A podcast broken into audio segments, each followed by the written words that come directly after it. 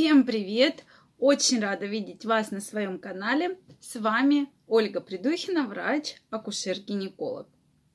Это видео я хочу посвятить, на мой взгляд, очень важной теме, с которой сталкивается большое количество женщин. И у женщин есть страх определенный этой темы, то есть Женщина боится прийти к гинекологу, боится поделиться своей проблемой и рассказать, что ее действительно беспокоит.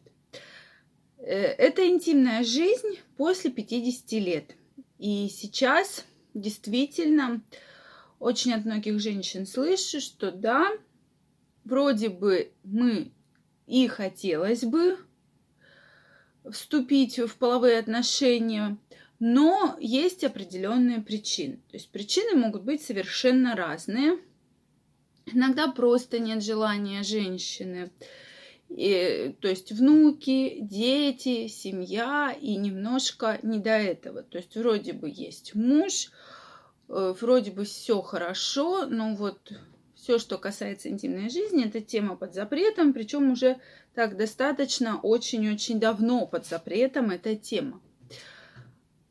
Соответственно, и женщина уже не чувствует себя сексуальной, перестает за собой следить и превращается как раз в женщину не жену, а женщину маму, бабушку и так далее.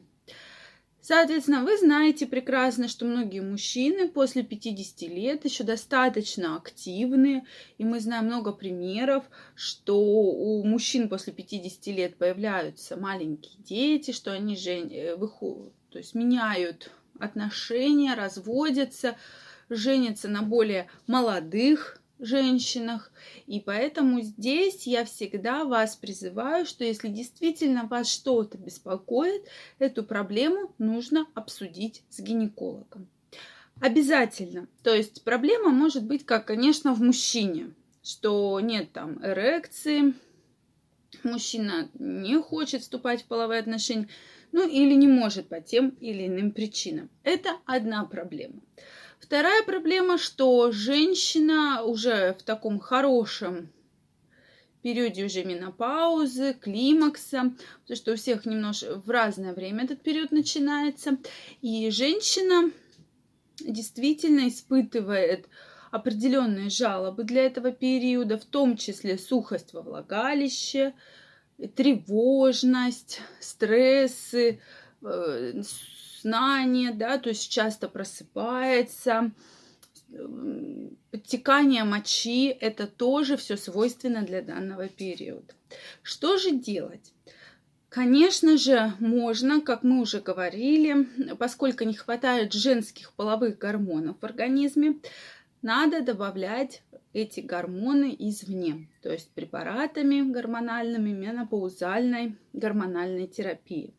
Но я знаю, что многие женщины против этого, ну, по каким-то вот причинам против. То есть, конечно, я крайне рекомендую, опять же, обратиться к гинекологу, пройти обследование для того, чтобы гинеколог уже четко вам рассказал, нужно вам принимать, не нужно, в какой дозировке, и все эти вопросы и обсудил индивидуально с вами. Если же вы все равно отказываетесь от приема этих препаратов, то здесь можно порекомендовать различные другие средства. То есть это и интимная пластика в том числе, чтобы избавиться от подтекания мочи как вариант.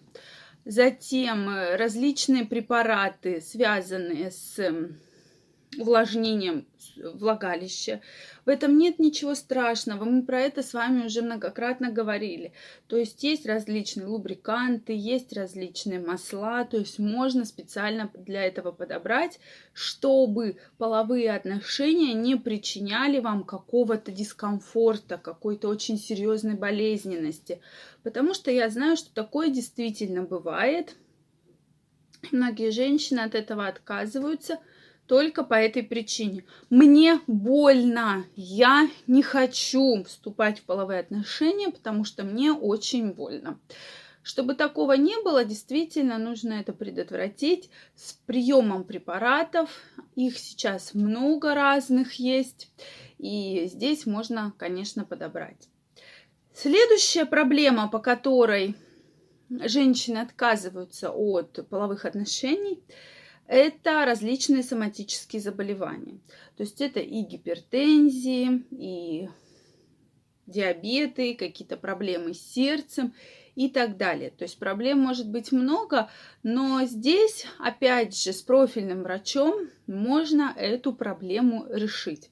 То есть обратиться к кардиологу, терапевту, эндокринологу, и уже четко вам расскажут, что да, таких стопроцентных противопоказаний, что вам вступать в половые отношения нельзя, нет, но дадут свои рекомендации. То есть возможно, сколько раз можно вступать, да, какие позы выбирать, чтобы для вас это было более комфортно и не принесло какого-то серьезного вреда. Вот. Я думаю, что все эти вопросы обсуждаемы. Главное ваше желание э, обязательно, потому что все от этого зависит. Если желание будет, то все проблемы, которые встречаются на пути, мы с вами можем решить. То есть эректильную дисфункцию мужчина может обратиться к врачу, урологу, андрологу, и уже непосредственно уролог-андролог назначит это лечение. И, соответственно, женщина может обратиться к гинекологу, к терапевту для того, чтобы подобрать нужные методы лечения и так далее. Также, конечно, нужно общаться, нужно общаться друг с другом, потому что когда вы находитесь вместе такое большое количество времени, конечно, вы все про друг друга знаете.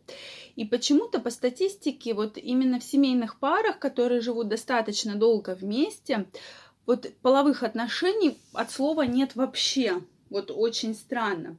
Бывает, да, что мужчина или женщина там после 50 встретили свою вторую половинку, и вот начинается бурная активная любовь. Тогда мы идем к гинекологу, везде мы идем. А здесь как бы таких проблем нет, и поэтому вроде бы и нужды куда-то идти нет. Поэтому вот здесь я крайне рекомендую вам эти все вопросы обсуждать друг с другом. И, конечно, секс после 50, безусловно, нужен. Вы будете лучше спать, у вас будет лучшее настроение, у вас будет лучше выглядеть кожа, волосы, ногти. И вообще вы будете более счастливой, без каких-то серьезных усталостей, депрессий, раздражительности и так далее. И главное, будете очень хорошо спать. Это тоже большой плюс в этом периоде. Я вам желаю всего самого наилучшего. Что вы думаете на этот счет, пишите в комментариях. Мы с вами обязательно пообщаемся на эту тему. Если вам понравилось видео, ставьте лайки, подписывайтесь на канал, и мы с вами встретимся. Всем пока!